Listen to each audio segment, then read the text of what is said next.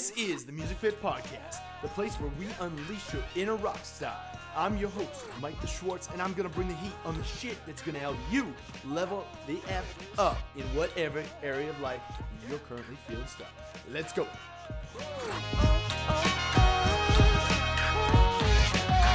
There it is. Ladies and gentlemen, got another pirate gangster on the show here today, Mr. Ian Gilligan. Now, this dude doesn't need much of an intro. He creates profoundly resilient human beings, though. So, without further ado, bring him in.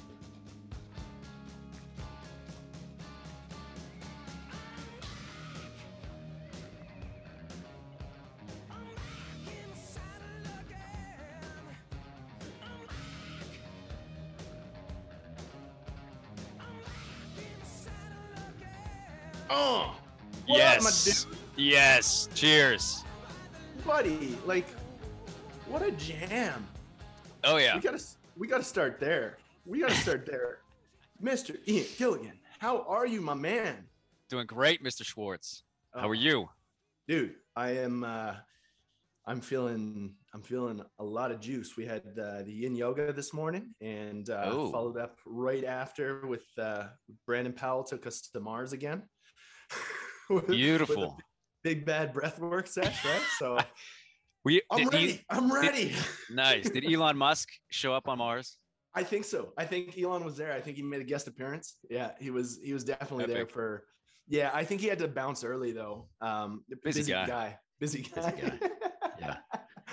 My man, I, I really want to talk about uh, back in the saddle though, because that has been traditionally one of my absolute favorite. As soon as I saw that come through, I was like, yeah, that was like one of my wa- warm up songs for for hockey for all my Oh, nice. all my youth. Yeah, yeah, yeah. So I, I fell in love with Aerosmith right off the bat, man. What's uh, what's the story with uh, with them behind for for you?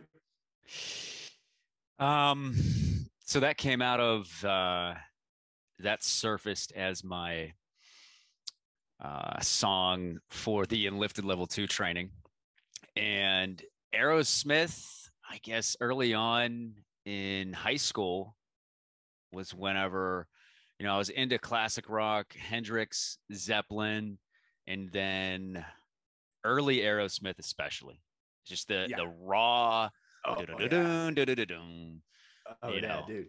So good. uh yeah i love that uh, you just get all, all kinds of amped up i want to move weights you know Yeah. make Oh. moves make moves in the gym make moves in life That's and and what a what a segue into it. And just to touch on that too, how great was that that 70s uh 70s rock where where you'd have that that huge intro. That's what does it for me. It's that intro that boom, boom, you're like, Yeah. what's going to happen? Oh shit. Oh shit. And then it just hits and oh man. Yeah, you said Zep, right? Well, yeah. oh bam there we go zoso big, big fan. heck yeah heck yeah And then that's what got me into drums. Uh, Bonzo. Bonzo was. Uh, oh yeah I was like, I want to do that. zeppelin one there's there's an Yeah. epic um song with the drums oh, the opener. That's your. Is it- your- what's it called? Good, good times, bad times, man. okay Yeah. Yeah. Boom, boom, ba, ba, boom, ba, do, ba, da, ba. And he had the Bonham triplets. Da, da, da, da, da, boom, boom, boom, ba, ba. oh i didn't know he had a signature thing bonham oh, triplets yeah. Oh, the Bonham, the, the kick pedal. That was like, because the kid's like 21 years old, just came out. And meanwhile, they had just, they had just put, like, just met. Like, they were just like this formed super group. They got into the studio and just riffed. And he laid down this single foot triple, triplet pattern. It's like, it's, it's like for, for any drummers out there, it's like, you turn your head and you know some people do like Yeah. double takes. They go oh one two. Oh what was that? One two. No this was like a 17 take for me. I was like what the Yeah. that was wild. That was so crazy. Yeah so yeah that whole album is just it's it's ridiculous. So anyway man dude onto your segue though powering empowering people I, I love what your your description on instagram captures you perfectly I think. Nice. You know, success. Creating, yeah, that's exactly it. I was like, creating profoundly resilient humans. Man, that is, I know, hey, success. When, yep, I, I go, well, what I know of Ian, that is incredibly accurate. Do you mind like diving in on that and then touching back on how, um, with like a, a song like Back in the Saddle, how it gets you amped for throwing weights around, get, you know, get the kettlebells going, get the, get the bar on your back, whatever it is. And how does that get you amped in life? And how do the two uh, translate? Sure. So, resilience and stress, these are things that throw you out of the saddle, right? Everybody has stress. Uh, everybody deals with uncertainty. Perhaps now more than ever, people are facing uncertainty with the pandemic, etc. Um, and the resilience comes into the having a great capacity for stress, but also how quickly can you get back in the saddle? And there's a bunch of different techniques uh, you hear about, like mainstream medicine has techniques, there's therapy, and then there's some things I found that are, I believe, are extremely impactful, extremely reliable across the full spectrum of stress, you know, tiny stress to extreme trauma and things like that. And yeah i mean i i help people get back in the saddle as fast as possible and anchor them into their ideal future too so when you mix those three things together increasing your capacity for stress the speed at which you recover from stress getting back in the saddle and being anchored into a grand vision for your future for your work uh, personal health your relationships, kids. Um, that's a very potent combination. And it's a combination that can benefit a lot of different types of people. Like, I, I believe in these things, uh, some of the skills I teach so much that the education system could be teaching these things. They're that effective across such a broad spectrum of people that it could be part of the education system. Yeah. And I believe it should be part of the education system. So my whole logic is how um, starting these practices early on is going to create the greatest impact over the course of a lifetime, right? So uh, how do how do kids learn things? They learn things from their parents, and they learn things from school and their peer group, right?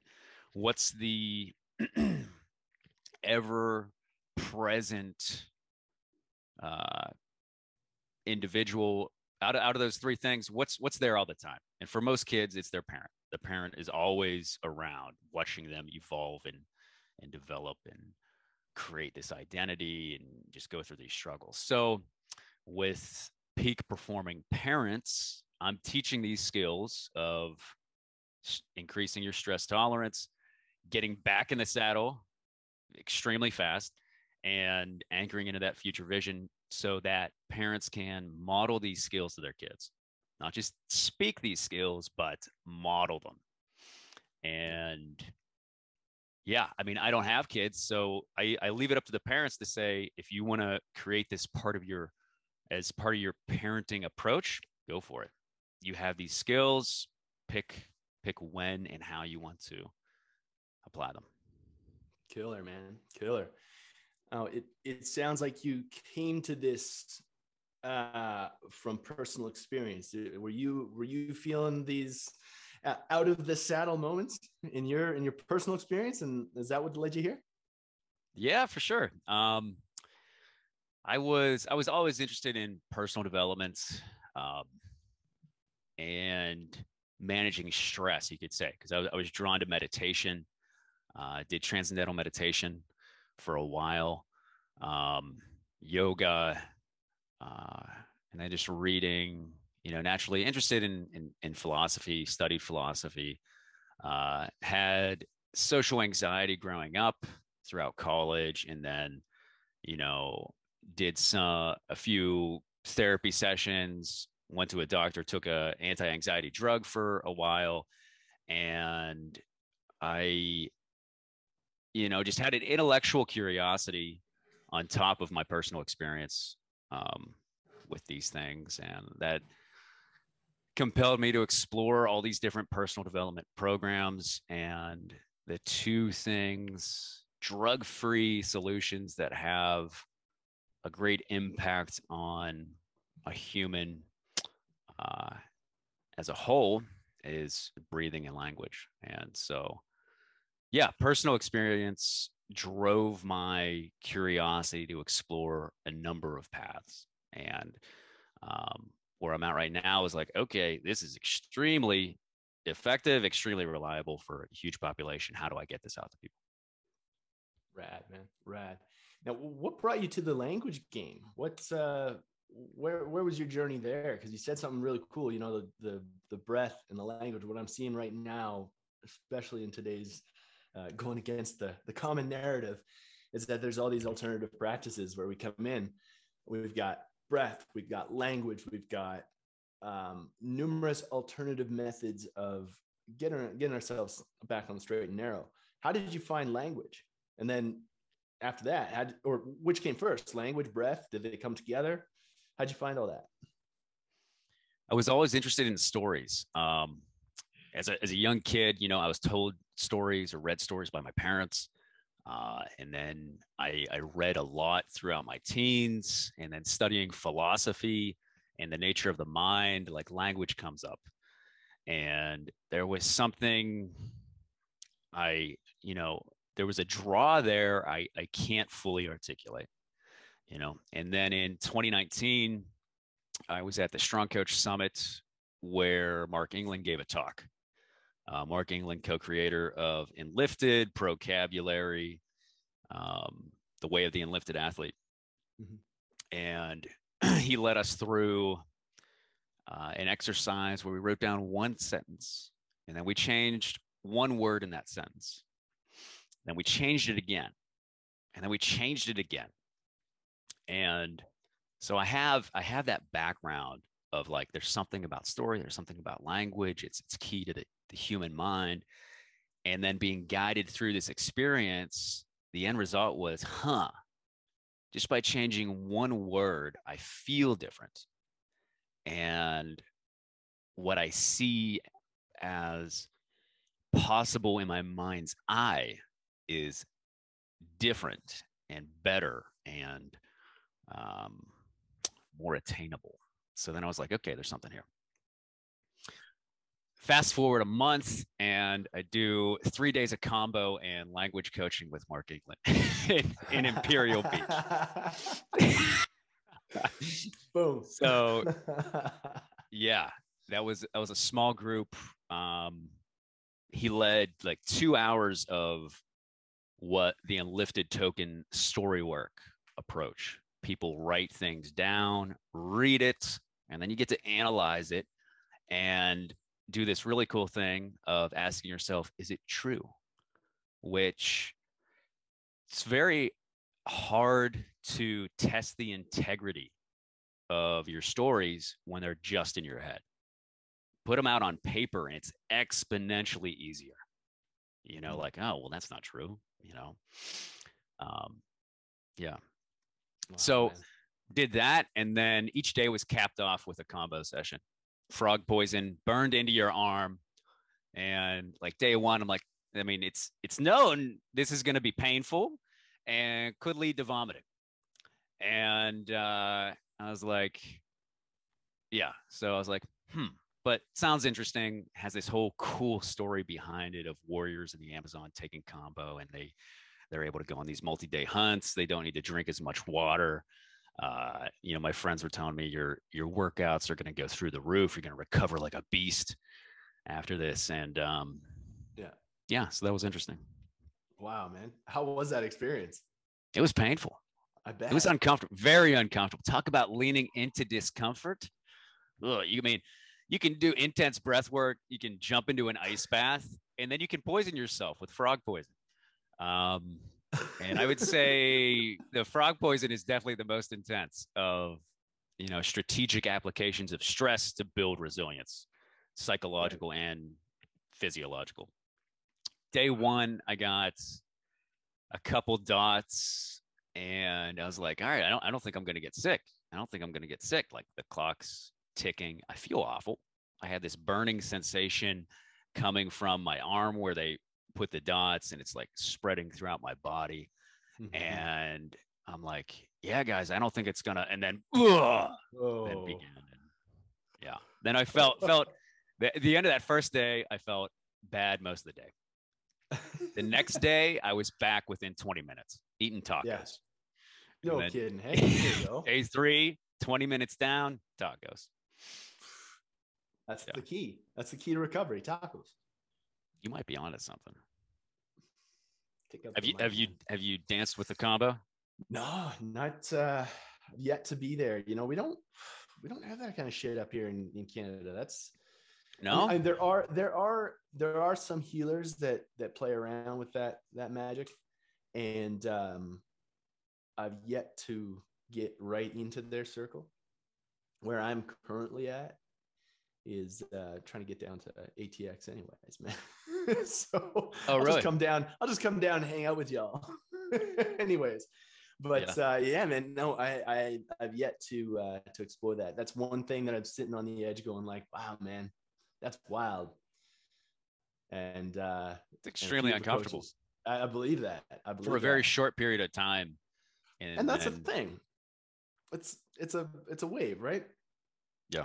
Like how much of resiliency that's a really good jump point there too is like how much of resiliency is that actual fear of as as friggin will smith in the skydiving right? It's like that built up fear up until the point where you're there and then you're doing it. So like where was the biggest when you're going with Kambo here where was the biggest block for you? Was it right beforehand? Was it after? Was it during? Was it the Yeah. whole thing Uh, I I believe I have a high tolerance for for stress and for pain. So I wasn't. I don't remember being too concerned about it. Whenever I got into it, however, the thoughts through my head were, "Wow, why would anybody want to do this?" and yeah and okay, this is this is terrible. Am I am I going to ask Mark to to scrape this stuff off my arm? Uh, you know, and uh, I, I toughed it out, but um, in the moment during the, the experience was worse. I, and I think I know what you're saying. Like in, in many things in life, just thinking about the mountain is so much harder than actually climbing it, than taking the individual steps. In this Yeah. case, once you're on the mountain, that's the hardest part yeah and for me. that's like why thinking yeah. about it, I wasn't too too timid, but once I was there, I was like, okay, yeah i i get like that even in the earlier days of when i'm uh doing the ice bath work out in the freezing cold river. And it's a very different game when when you're in a controlled environment in your own pool in the backyard or an ice shower uh, as opposed to getting out into the elements and and braving it in in the water i'm happy as a freaking clam right up until the point where i'm in the water. And then in the water is about three seconds when i was first doing it i was, I was like this is terrible. This is the worst thing ever. And then you settle into it. So i can I, I hear you on that. And in most cases it's the other way around. Most cases for me it's like the the anticipation right? And bottom line is with resiliency uh, wondering what your thoughts are on this is that it's um it's an everything is temporary kind of you know you, you got your highs you got your lows Yeah. you got your pain you got your your sadness you got your happiness they're all temporary right It- it's just an interesting take on it when you put yourself into those situations intentionally yeah. If I if you can think that, if you can keep that in the back of your head, I can see value for that for sure. Um, and then also with, with the real intense stuff, it, it often narrows your mental bandwidth. Like for me, when I'm in an ice bath, like I can't I can't think about a lot of things or worry about a lot of things. No. Or when you're in that Kambo session, all you're trying to do is survive this immediate stress. And that's where I fall back to breathing. And if it's if it's an intense situation like those two, that's all I can focus on. Like I have to let go and breathe. There it is. I, I want to revisit what you said earlier too with the with the education system. Now we've talked a little bit more about the things that you've done in your journey here. What kind of things would you love to see? Is it the breath work? Is it the language? What kind of stuff would you like to see in the education system? I completely agree. Um, man, if if our, our children had life skills, it'd be wonderful. All right. Yeah. Share your thoughts. Share your thoughts on uh, on what what particularly you think could be uh, could be useful for for the next gen. I think both of those breath and language are two levers that run deep into the human mind and body and can create huge um, outcomes in mental state. So both of those, I see them as a role in basic education. Um, so there's like there's physical education. Maybe there should be a, a stress resilience curriculum, you know, and you could talk about you know cell phones, um, just all the different sources of distraction and, and information that the human mind is. I mean, in the evolution of humans, this is all extremely new. And this mm-hmm. is just overwhelming a ton of people if you let it. Um, mm-hmm. Two quickest ways to get back in the saddle are to focus on your language and your breath. So, um, with the breathing, it should be basic education on uh, the full I, on physiological breathing, like the proper mechanics, the value of nasal breathing versus mouth breathing, um, and how that's connected to the stress response and recovery from stress. You know, if you focus just on breathing, somebody with anxiety or recurring stress can have dramatic, uh, a dramatic improvement in their symptoms just by focusing on the breath. A lot of the noise up here uh, can get turned down substantially. There it is. Could you dive in and, and explain the difference between nasal breathing and why it is valuable? I'd love to. So, one study cites approximately 30 unique functions that nasal breathing, unique benefits, uh, nasal breathing has on the physiology that breathing through the mouth does not have. Some of the key ones are it warms the air, which improves lung function, moisturizes the air, filters out pathogens. Um, it also leverages nitric oxide. In the early 90s, they found out the sinuses release this gas called nitric oxide. Nitric oxide dilates the sinuses, dilates the whole airway, and even dilates the lungs to improve breathing efficiency. It's also antibacterial and antiviral. There's trials being done right now testing inhaled nitric oxide as a therapy for uh, COVID treatment. Um, in a petri dish, if you expose, um, I, I, think they did this with the first type of uh, CoV-1, the SARS, basically. They exposed it to nitric oxide and it stopped the replication of the virus like that. So right now they're just testing it in actual human bodies. Um, so it, it could have a role on immune function. Um, as a youth, uh, breathing through the mouth, this is well documented and it's scary. If you look at that yellow book in the background, breath, uh, talk, yeah, I see it. Yeah, they yeah, chronicle, they chronicle the impact of mouth breathing on facial structure development. And if you look at somebody who's what? been a, a, a mouth breather throughout their whole life, they have there's characteristics that they have in their face. You could like I I, I had studied breath for years and then just within the past year, I started to see people and I'm like, oh, wow, that's exactly what's in these books. That's exactly what Patrick McKeown what, has been talking about. That? What is that? What, what is like, the jaw? The jaw doesn't fully develop. Okay. Uh, breathing through the mouth. So the, all this structure here, the bigger your jaw, the bigger the airway, right?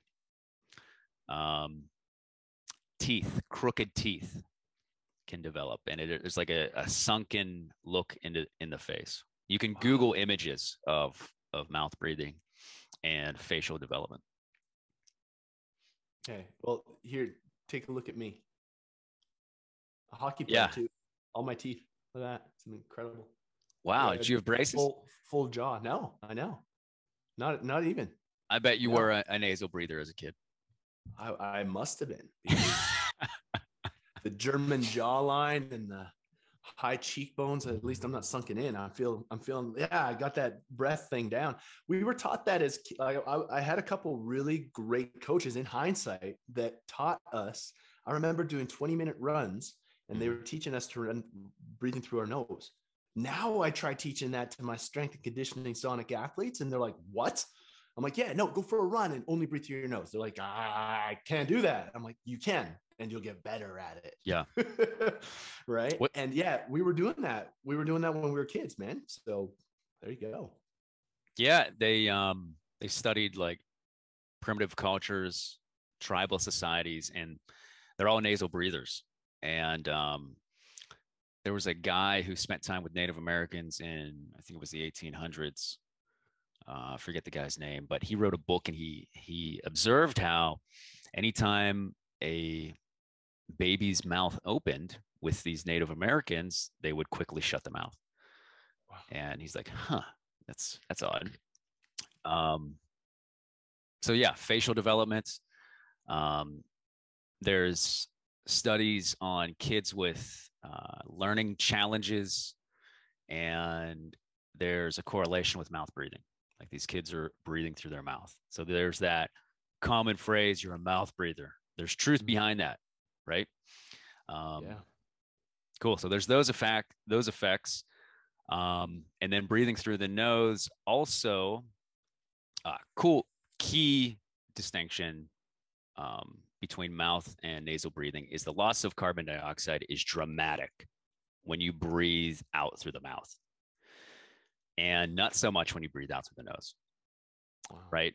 So the key key uh, factor in a lot of the current dialogue around breath work, now that we have science behind it, and it's not just esoteric spiritual terms and things like that, is building carbon dioxide tolerance in the body. And why would you want to do that? Well, carbon dioxide uh, is a vasodilator. It improves blood flow throughout the body. Um, it also triggers the release of oxygen.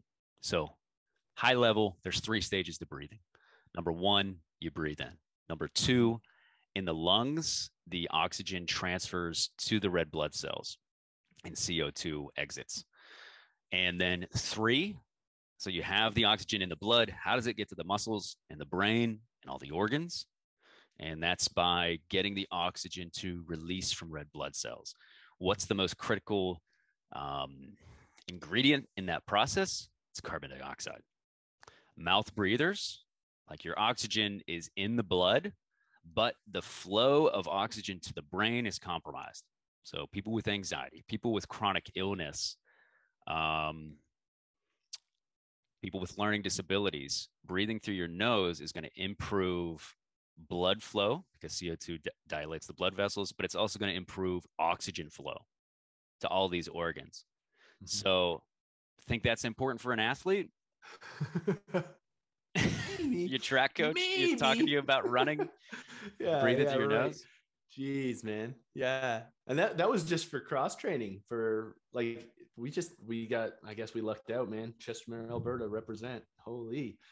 Heck Yeah. Got got lucky on on our 20 minute runs. It was our physical our physical edge like our PE uh like every every quarter you'd have your, you know, you got to go do your 20 minute run, your push-ups, sit-ups, all your physical testing and stuff. And uh yeah, our our challenge one year got a great great phys ed teacher challenge this year. Okay, cool. Now do it and only breathe through your nose. I'm sure most of the kids couldn't do it. I did. I was like, yeah, this is awesome. I love the challenge. Well, you got that jaw, you got that wide jawline, so it's a piece of cake for you. Easy, right? Yeah, no. Was he And- was he coaching exhaling out the nose too? Yeah, coaching only, Wow. only, only That's run impressive. to the pace. Yeah, it was only run to the pace that I later learned. Like we're talking 20 years later in my strength conditioning. I later learned this to like reinforce that. I was like, oh shit. I remember doing this when I was like 13. That's wild. That's huge. Right? Yeah, yeah, Yeah. So yeah, it was in through the nose, out through the nose, in through the nose, out through the nose. Basically, put your hand over your mouth. You're not breathing out your mouth. Put tape over your mouth if you have to. Like, and that's that's something that I, I understand is very, very um, beneficial to the runners out there because you're able to take on that straight like over time of course it's going to suck the first couple goes but over time if you can explain it better how that increases the actual cardio capacity for the runner or for the athlete or for the just the person that wants a better friggin um, breath control Mhm. uh, do you have any any like layman's terms on on why that works Breathing through the mouth creates trauma to the airway. It decreases the uptake of oxygen to all the vital tissues of the body, the brain, uh, the muscles, and the organs. If you're chronically ill, if you're dealing with high states of stress, if you're a pro athlete or a recreational athlete, you want good oxygen and blood flow to all the organs and your brain. Um, there's some really cool things that the nose does to optimize that that function. Yeah. And uh, it can take a few weeks to get used to it. Like uh, you tell somebody only breathe through your nose, and they're like, "Dude, I can't do. I can do maybe half of what I I normally can do." Right. Um, Patrick McKeown has worked, uh, author of The Oxygen Advantage, and probably a dozen other books on breathing at this point. He's worked with pro athletes, and he has a cool test to gauge their um, breath function and their tolerance to carbon dioxide. And pro athletes who perform at a level that 99% of the population doesn't have extremely poor breathing um, mechanics and tolerance to CO2. Like they score very low, just as low as people with chronic illness. So you're creating, it means you're doing um, incredible things with your body, but it's coming at a huge cost in terms of stress to your nervous Mhm. system, uh, to the mind, and the whole the whole system. I'm, I'm just thinking about that with uh, how important it has been. And I'm just reflecting. I'm like, well, when I play drums, I'm always nasal. Uh, I that's just a natural, and that comes from the athlete side because I Yeah. learned how to do that through through hockey, through speed skating, through all these things where we were. It it it wasn't commonly taught to breathe through your nose. I just brought that into my own practice. And I saw huge results with with speed skating, especially. You know, you you'd see the the skaters out there just dying, like they look like beached whales, and I'm sitting there just, Yeah. you know, calm, cool, and not gassed what whatsoever. And now I'm thinking back, I'm like for for a large part of my audience too, musicians, right? Music fit and especially drummers. You'll hear Benny Greb, incredible, incredible German drummer, studio guy. He's kind of not on the radar anyway. And he's one of the guys that he puts that into his method where it's breathe through your nose, breathe, breathe, Wow. breathe, breathe, breathe, breathe. Yeah, I'll, I'll send you a link. Check him out because I, I believe that lesson particularly is on is somewhere you can find it online. And um the the example he gives, he's like, You ever been that drummer that you know comes out of a, a fill faster? Out of a And I'm what? sitting there go out of a fill, like he'll Oh. you know, you put a put a drum fill down to the middle of the song or whatever, and uh, it typically picks up pace. Or if you're preparing that anxiety of like, oh man, I got a big part coming up, and it typically gets a little faster. Why? Because you start either breathing from up here or you stop breathing altogether. And again, that that coincides and, and supports your um, your case on when we're not breathing through the nose, we get into a stress state. What do we do when we get into a stress state? We talk a little bit faster and we go a little bit faster and we go, guess what? That happens on the drums too. so Interesting. it's very interesting, and I tested it.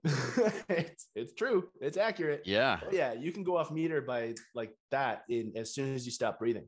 As soon as you stop breathing, you know the clicks coming in. Tap, tap, tap. Fascinating. You're playing your beat. Yeah, you're playing your beat. You're fine.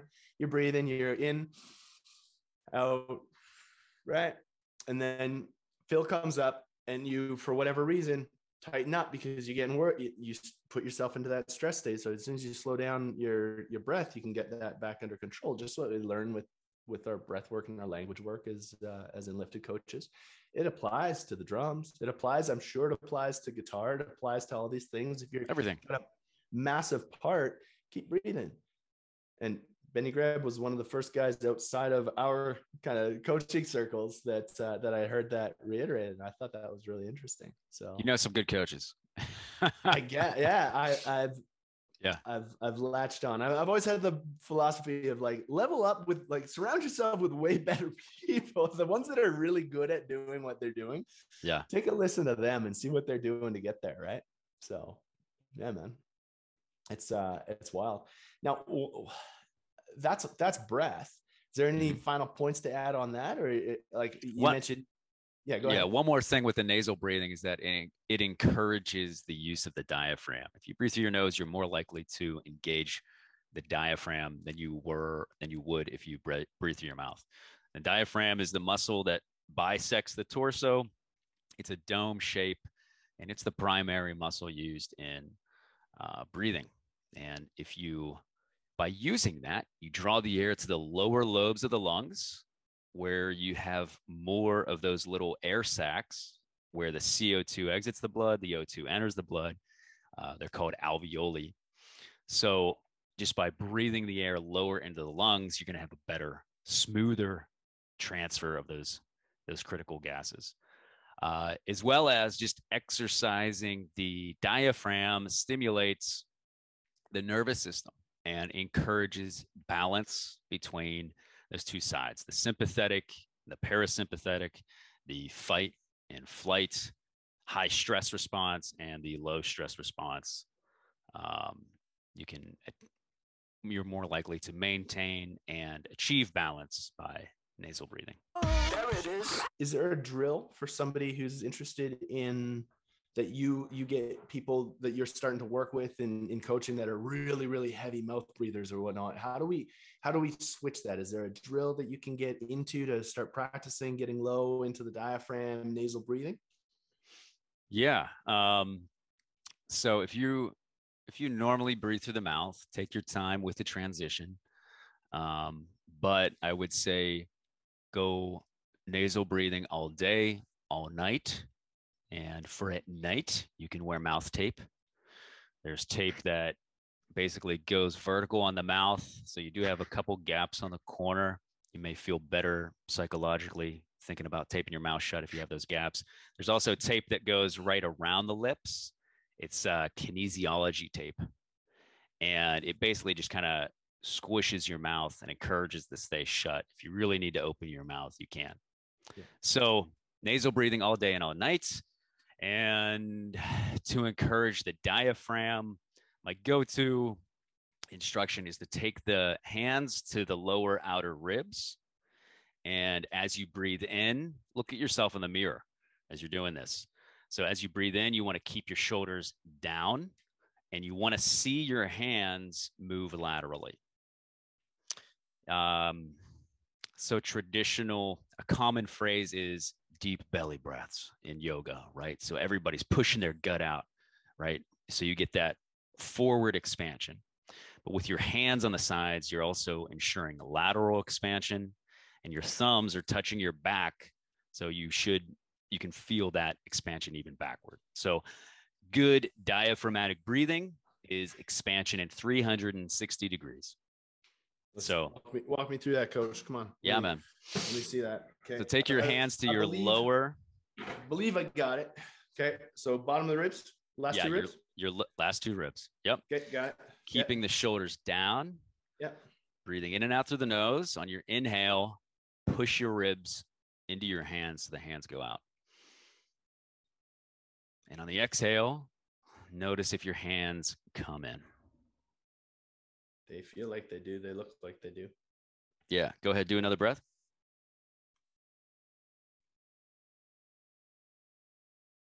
Nice. So your shoulders are staying down. I can see your hands moving.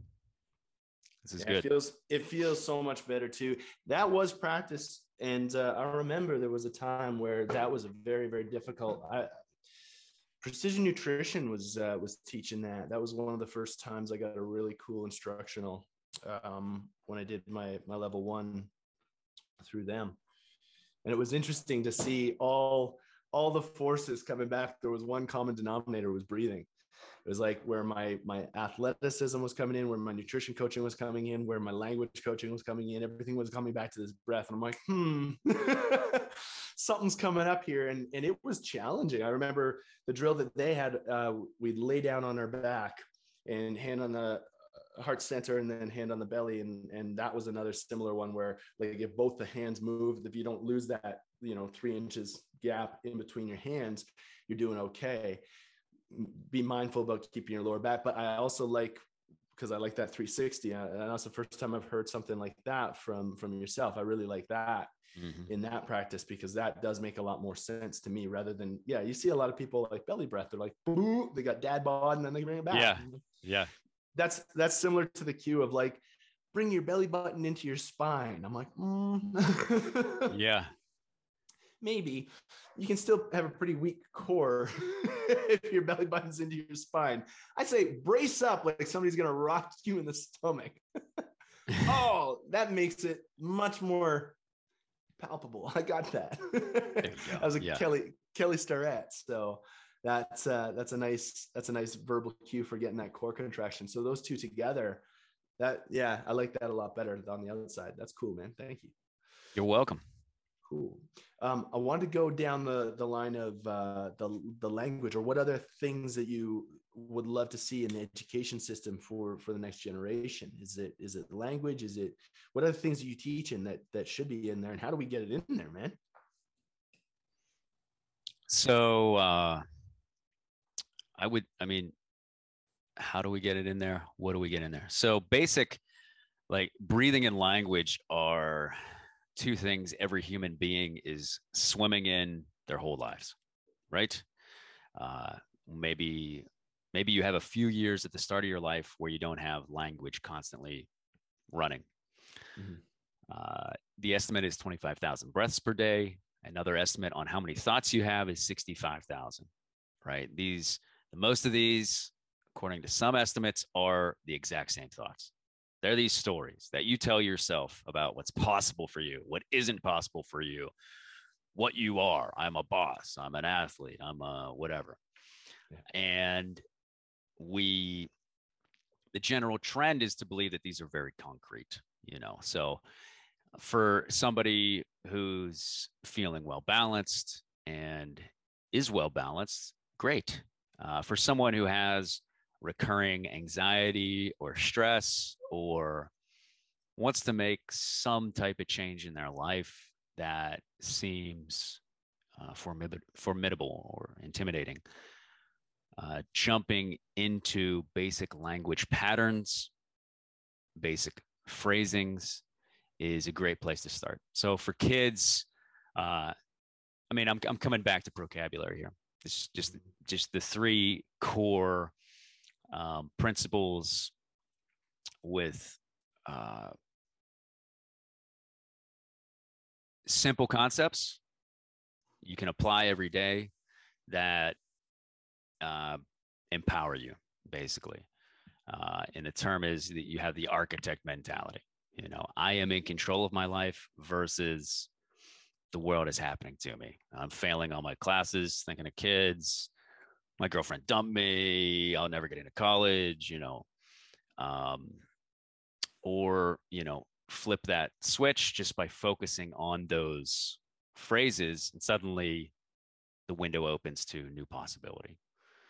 And yeah so basic the basic tenets of vocabulary, reflections, affirmations, um, and solid talk. The opposites of, of those are projections. Basically, whatever's happening inside of me, I'm, I'm going to project that onto you, you know, or Um, uh, where we go? What, what we had?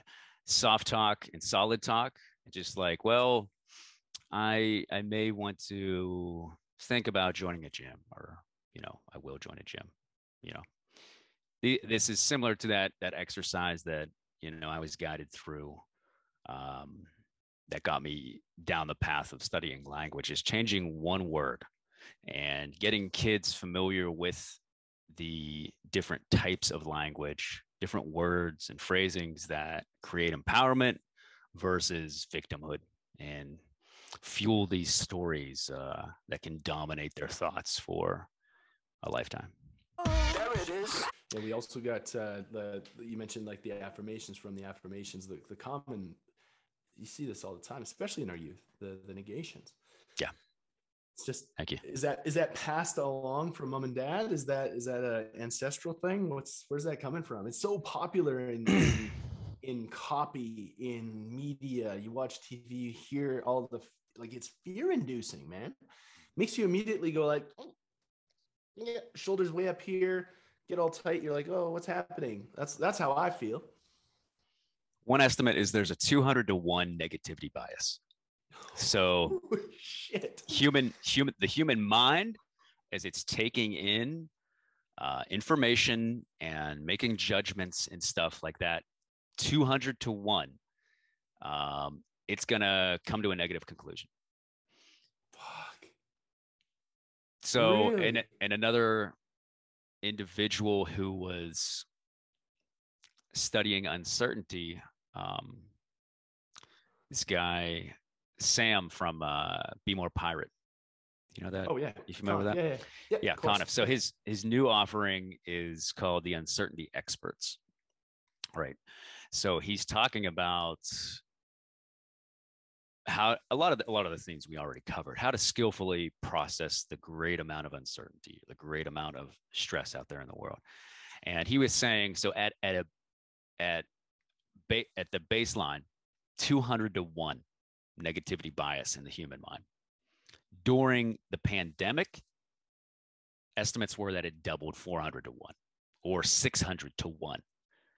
Right?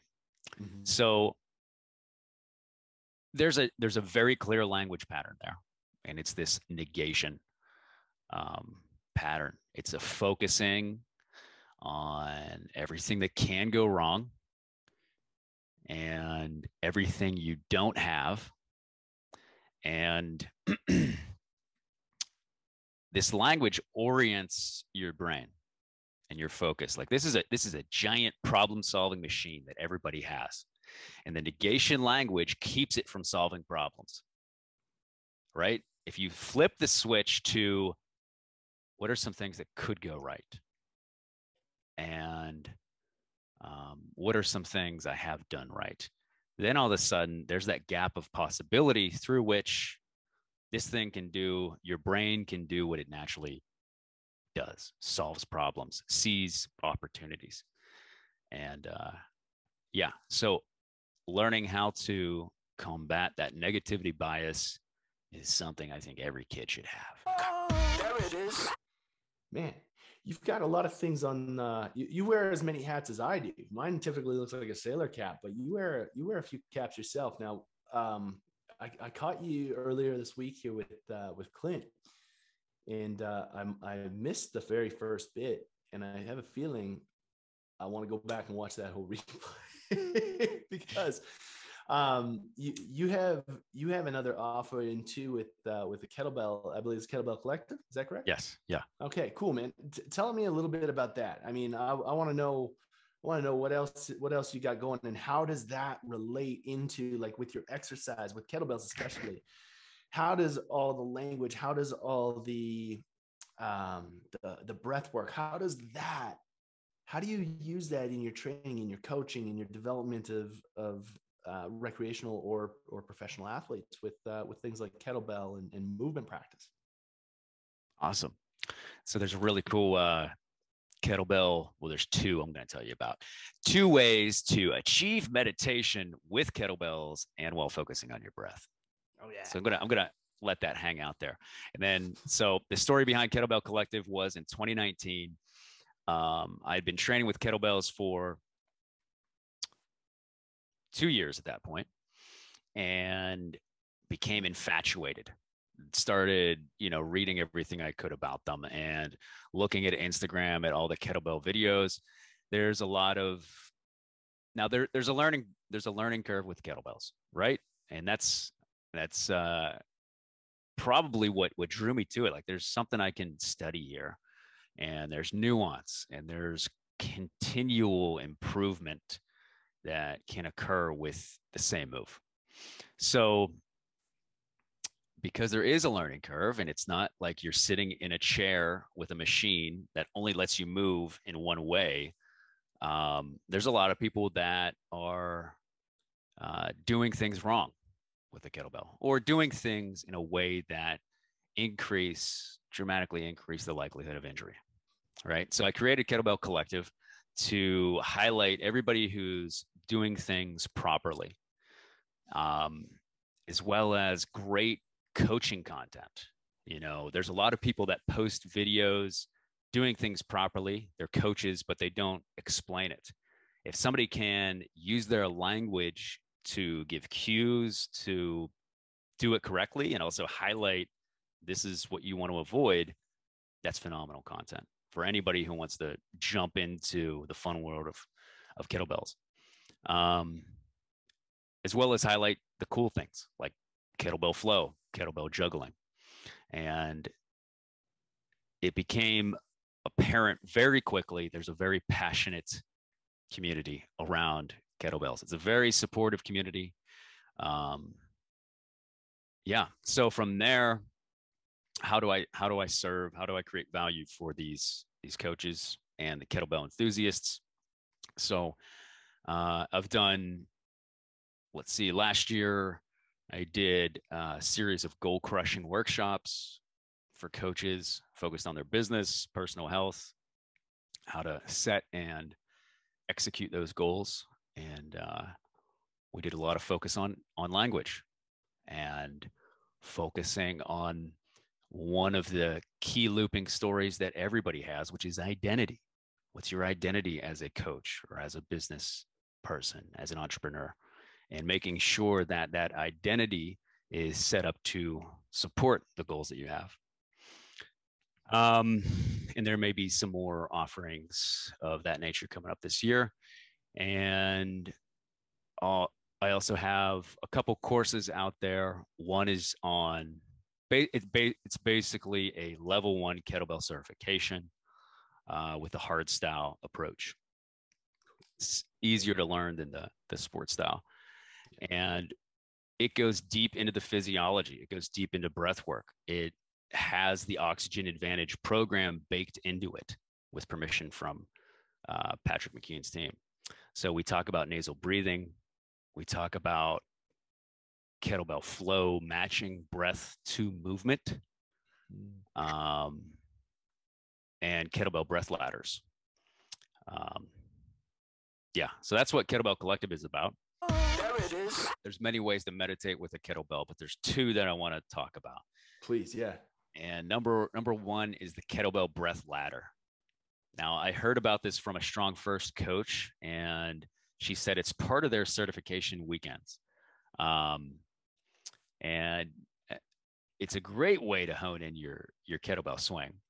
But what I what really struck me was, whoa, I feel very alert and very still. This is this is very similar to meditation. So you go for approximately 45 minutes uh, doing a kettlebell swing and alternating with breath. For example, do one kettlebell swing, put the kettlebell on the ground, stand up, take two breaths, ideally through your nose, depending on where you're at, in through the nose, out through the mouth and then you pick up the kettlebell again, do two swings, put it down, three breaths, three swings, four breaths, and you continue for 45 minutes. Um, or, I mean, it, you have to be pretty solid with your swings. You can also do this with deadlifts, deadlifts. You can do this with air squats. You can, you know, uh, scale appropriately. To, yeah, yeah. I yeah. was gonna say, is this like traditionally, is this going to be a hard style swing? Yes. Okay. Yeah. Cool. Um, Super. but cool. as you get to those higher swing repetitions, your body gets more and more CO2 buildup. And the alarms start going off in your head, breathe out through your mouth. Breathe out through your mouth to dump CO2, right? So depending on where you're at, you know, uh, for for new people, I'll say, okay, try uh, two breaths in through the nose, out through the mouth, and then see if you're better. Um, if that's not good enough, take two breaths in and out through the mouth. More advanced people, stay with the nose. You know, make sure you're breathing at 360 degree expansion. Sometimes I'll put my hands on the ribs just to make sure I'm doing it. And you may have three to five very uncomfortable breaths where you're like, oh my God, you know, this, this is terrible. but then what happens sometimes is right after that, you feel super calm and super clear. And all that, the noise just gets drowned out. Um, it's like weeding the garden, weeding the garden, you know, uh, over the course of 45 minutes, swinging, swinging the kettlebell and focusing on your breathing, whatever you have knocking around up here in the background, it's going to come up and it's going to move on that conveyor belt of thought and just just go on rather than you know potentially rooting it. Oh, I love that, man. I'm going to use that today. Yeah, highly recommended. Yeah, Yeah. I, I I finished it and I was like, huh, this is interesting. And then I hopped on a call and I was like, wow, I'm very present and alert. And then I started doing them every day for over a month. and I started started inviting people down to the beach with me to do that. And then sometimes we would jump in the ocean afterwards. Oh yeah. But- man, oh man, oh man. So that's that's Um, one of the workshops I'm leading. Oh dude, I love that. It reminds me uh, it was like um we did something very similar with like typical stress uh and and this was like a stress resiliency piece of my programming. And we would do no more than three reps of, you know, your typical complex movement, a squat sometime. It, it was generally just one, maybe two in that workout because it would take like, yeah, about an hour and a half. Yeah. Right. And the one that I I felt the biggest improvement on was my my wide grip chin.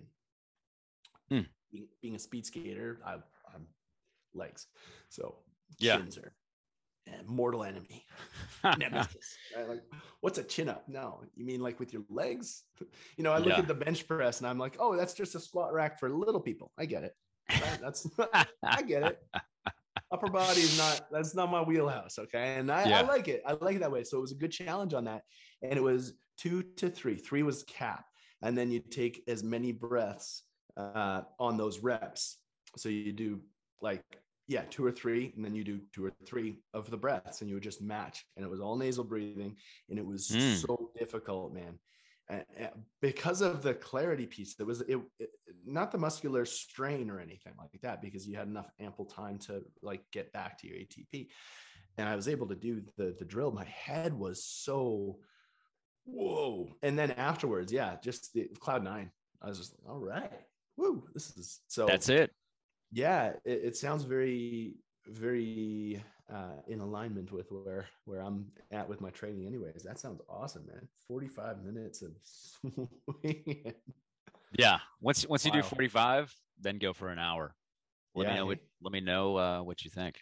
oh dude well i've got the i've got about two three four years now of, of good breath work and plus like with the nasal breathing it sounds like it's the same kind of feeling that when i first did that run with nasal breathing it felt Yeah. like that kind of uncomfortable like oh i'm gonna die like i need to get this uh, co2 Yeah. out and that goes away after a couple couple weeks of doing that it's just training it's just building yourself Mm-hmm. up into that so yeah folks listen to that amplify your training regimen with breath holy love that Heck Cool. yeah.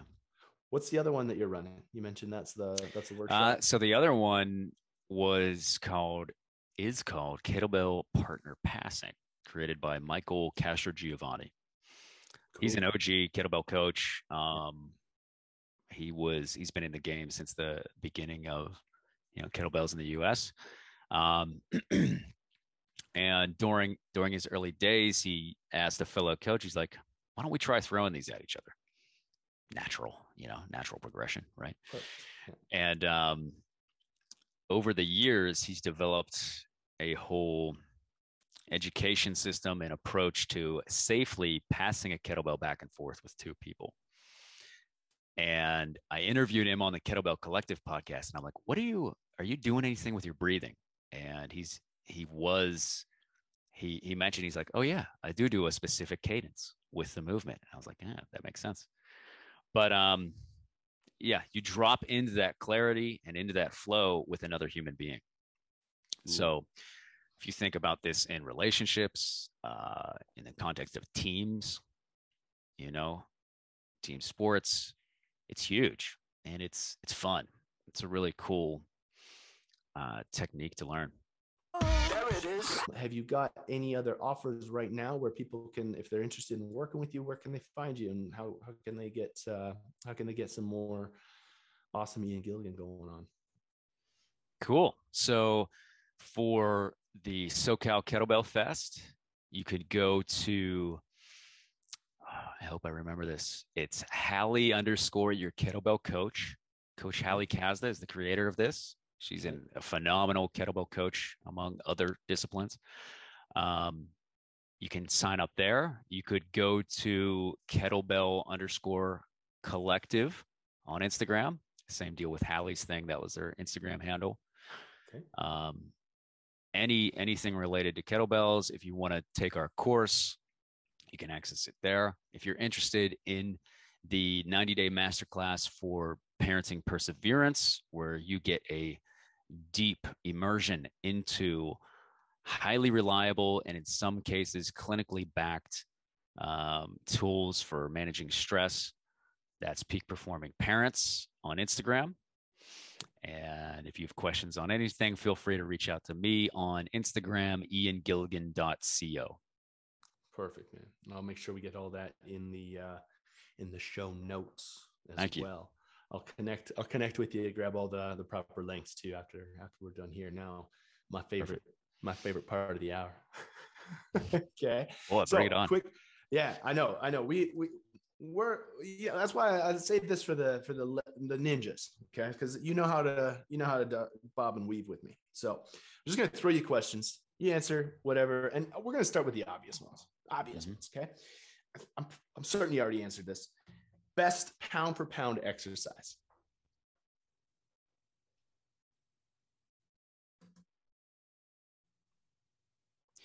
Um, best pound for pound exercise, breath work. breath work. There you go. Very nice. I like that. I'm gonna let you elaborate on that. Just for people going, that's So- not an exercise. elaborate, elaborate on that. Yeah. So for a second there, I was going to ask for some context. And so depending on the outcome you're after, there's, I would answer differently. Um, but without any context, we're talking about human beings, work on your breath. Huge multitude of benefits. Okay. Perfect. Your favorite food. Favorite food? Steak. Sweet man. You ever had Alberta AAA? I have had not. No. Oh man, I'm gonna I'm gonna find you and I'm gonna find a way to bring some Alberta beef. All right. I look forward to it. Yeah, I'm gonna track you down. um, okay, without context, again, least favorite exercise. Sit ups. Cool. I agree. No need. Yeah. Stupid. No need. Stupid. Stupid. so people out there, stop doing sit-ups. Okay. I don't care Yeah. if they're full. I don't care if they're crunches. I don't care if they're whatever. Just stop them. Okay. Yeah. Go swing a kettlebell. Do some front Do rack some squats. deadlifts. Yeah, exactly. Squats. Front rack, deads, anything, anything but crunching your already already here. you don't need to be there. Cool. Uh, this is a good one. We're all about collaboration. You know that with the with the Enlifted crew, with the the Mace community, with the with the kettlebell community. Everybody's all about connection. I want to know if you had the opportunity to collaborate with either Taylor Swift or Justin Bieber, who would it be? careful, careful how you answer. Oh shit. I know he's listening. Well, yeah. Sorry, Bieber. Um, I'm going with T Swift. yeah, there we go. What would Taylor Swift do? Exactly. What what would she do? She would she would probably collaborate with both herself and Bieber and then write a song about how terrible the collaboration with Bieber was. That's probably what she would do. Oh, really? Has she done so. that before? She's done maybe not with the collaboration thing, but she's notorious for doing that with everybody else. Every dating thing she's ever yeah. had has been a song. Oh yeah. Sounds like she's, a challenge. I'm doubling down on T Swift. Yeah, yeah. That's what I'm saying. Is like she is the ultimate pirate. Like I fucking love her. She's great. You know, I named yeah. my car after her. My car's named Swizzy. So good choice. Okay. Now, if you had to pick like one best language hack for the average Joe, average Joe out there, just to help level up what's the simplest thing that they can start doing right now in their in their language practice to help use words better?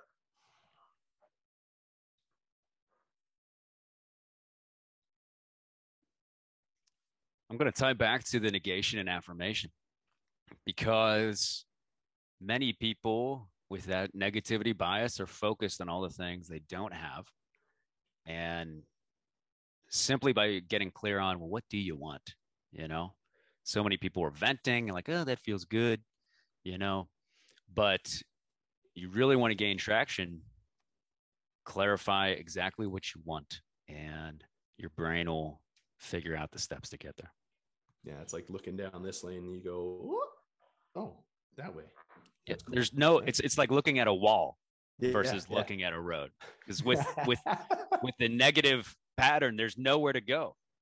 That's so true that's a great way to put it. It's like looking at a wall, banging your head against it. your hands are tied, your feet are tied. You're miserable and you want to tell the world about it. Oh man. There's nowhere to go. No doubt, no doubt. Okay. Couple more. Bucket list concert. Bucket list concert? Yeah.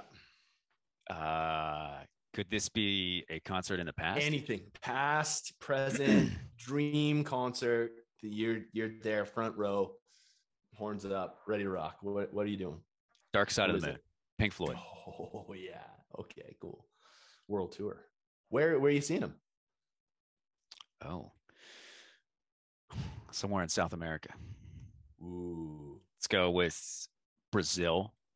Yeah, um, I want to I want to knock out all the countries in South America. I've already been to Brazil, but I liked it. It was a cool place. Okay. Cool. Perfect. Love that. Man. And what an atmosphere too. They know how to party. Right. Yeah. That'd be a fun time. Right. Good times. Good times. Okay, final one. Mic drop moment here for you, buddy. Number one pro tip for the listeners, the audience, the fans, the lovers on how to discover that inner rock star. What's that number one pro tip for them? Number one pro tip to discover the inner rock star.